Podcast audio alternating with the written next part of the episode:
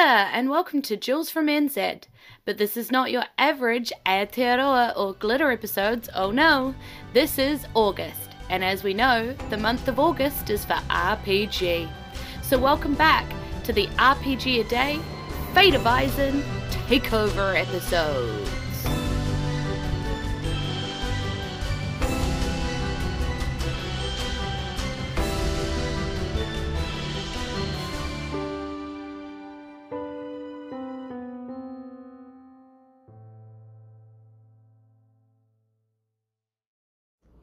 Hello, it's day 18, and the word is right. And really, if I'm being honest, the day is 20, and I missed the boat. Um, look, I'm going to talk about why you're going to forgive me for missing the boat. And apparently, somebody is going to message me in the middle of that. Um, New Zealand just recently went into lockdown level four. And what lockdown level four means is that's the most intense lockdown. We have a four level system over here in New Zealand. Level one is like everything is fine and hunky dory, and we're all operating as basically normal. Not normal, normal. There's still signs everywhere, and you're still encouraged to not do dumb stuff, and you're still allowed to wear masks if you want to, blah, blah, blah, all the usual.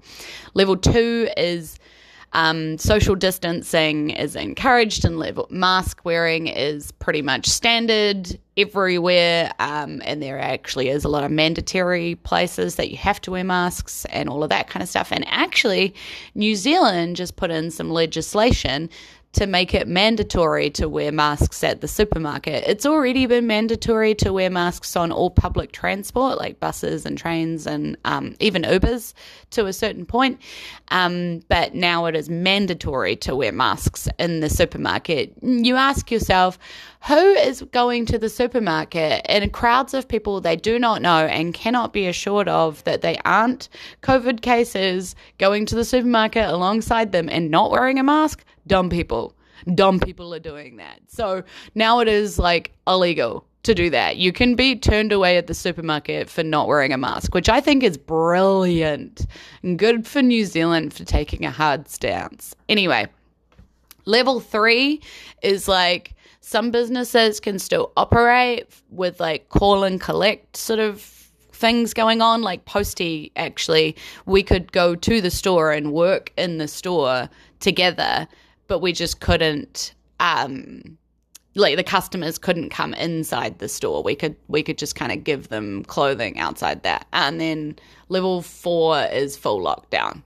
Full just no, do not leave your house, do not go anywhere. Everything is shut. Online is the only thing that is working. Don't bother trying to get like deliveries to your house because that is not a thing. Um yeah, all of that kind of level. So I've had to set up a home office, which is hilarious for a person who is a visual merchandiser and generally requires product to merch. I mean, I can definitely sort my own wardrobe and make my wardrobe look beautiful um, as a visual merchandiser, but um, that's not really the same as making a store look beautiful. So close but no cigar. Um, but I am finding various admin tasks I can do to keep myself busy, which is great. But mainly it's just a lot of change, you know, um, a lot of change to the way that we operate in our day and, and getting our heads around being locked back in. But I really can't complain because, as a friend of mine who rang yesterday to have a chat reminded me, her um, state in Australia has been in lockdown for um, eight weeks already. So she's been at home for eight weeks dealing with this for eight weeks. And I'm just like, yeah, okay, I need to mm. stop. Um, feeling bad. Well, I never really was feeling bad, but we initially only went in for three days, and that third day is today. Um, but Jacinda was very careful to say at least three days, at least three days. She said it a million times, and honestly, they've just found community cases in Wellington. It started in Auckland, um, and it started as Delta, and that is the reason we went into such a hard lockdown. Uh, she was always very clear if Delta happened, that was it. We were we were going into full lock. Um, and it did. And we did. So she, you know, she gave us plenty of warning. We knew what was coming. And um, she did what she said. So, yeah. Uh, yeah. yeah. So they've found community cases in Wellington. I haven't heard anything about that. We get one o'clock updates from um, Jacinda and Ashley Bloomfield. Um, they give us what we need to know and give us all the information. And then the journalists ask really dumb questions for like an hour, and we all sit there rolling our eyes and smacking our foreheads because even we knew the answers to the journalist questions because we were listening. Um, that's usually kind of how the one o'clock updates go, but it's good, and I appreciate the the amount of information they share. Like they they don't tend to hide anything from us, even if the the questions are kind of awkward and they don't really have the answers yet. They they say that, and I don't know. It makes me feel better to know what they do know, what they don't know, what they're working on. Um, I tend to listen to the updates to know. Some people don't like to know; it freaks them out. Um, I'm one of the ones who likes the information, I guess. So, yeah, but that's where I am and that's where my head's at. And thus, I missed a couple of days. But I've decided that is not an excuse and I should catch up. So, back to RPG a day. Right. Right is the word. And what I wanted to talk to you about is the Fate of Eisen wiki because it exists. Um, so we spent a lot of time on the wiki initially, kind of setting up the world, setting up the timeline. Brad spent most of the time because obviously Brad, being the creator of the world, has all the information. Um, I try not to read too deep in the wiki because I feel like to read too deep in the wiki is actually to give my character information that I might not know. But then maybe my character is a studier of history and what came before and what happened before. But I just I can't see Marley as that. But it is kind of interesting to know generics. I, I, sort of think of her as one of those things where it's like you learn vague stuff at school, so you vaguely remember like the world was destroyed a few hundred centuries ago or whatever, and and like we're trying not to do that again. Uh, I don't know, you know. But the point of the matter is, is that we have this wiki, right? So we're trying to keep this wiki updated, um, with the adventures that we're going on and the places we explore and putting in pages for new towns, new NPCs, new all of that. But it is so hard because improvisation makes it hard. Like, we'll improvise some character in some town that didn't exist until it existed, until it came into being, right? And then we've got to remember that that's a person who uh, we interacted with for like five seconds, and then we'll probably forget them, um, to be perfectly honest. And it's like, do we put them on the wiki or don't we? Um, Hello, Muesli.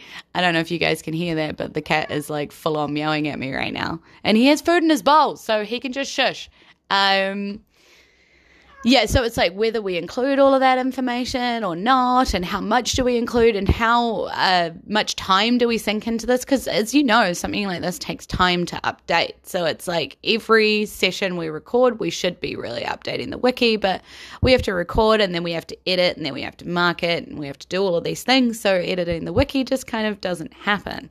Um, what would be really good is if someone just edited the wiki for us, uh, much like I used to do do for Wheel or Woe. So I was such a Wheel or Woe fan, and I still am. I say was because they recently announced that they're not going to be continuing anymore. And I, while I understand and I forgive them, and I like I trust them and I love them still all very dearly, um, I am really sad.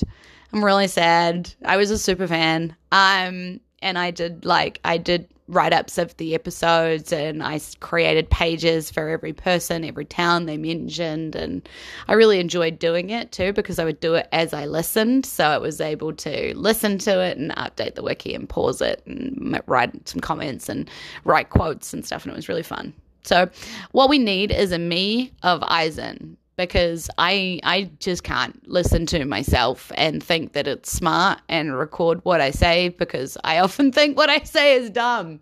So I'm not going to do it myself. But so it's a lot of work. A wiki is a lot of work, but in a lot of ways, it's really cool. It's like this standing record of things that happened to us and places that we've been and the world we created. Like we created this, and it's so cool. There, um, it's out there, and we regularly share it with people we're like, go use this world. Like, it's not just ours, it's everybody's. We've created it, sure, but you can play in it. So feel free to create your own game and world around this one, the bones of this one, like have fun, go for gold. Um, all the gods are listed, all the places is listed, all the, you know, the map is listed and stuff. So just have fun. Um, so if you're looking for a quick world to set your game within, like the Fate of Eisen wiki is definitely there and free for your use. So go check it out. Thanks. Kia ora, and thanks for joining me in this Jules from NZ RPG A Day takeover episode. I hope you're enjoying getting to know the fate of Eisen some more. Tune in tomorrow for our next prompt. Thanks for my gems, James, Jason, Barry, Liren, KP, Ezekiel, and Joey. And a big thanks to you for listening. We'll be back to NZ Glitter episodes in September, but August is for RPG. Inohora ka kite anō. Goodbye, and see you again soon. Mwah.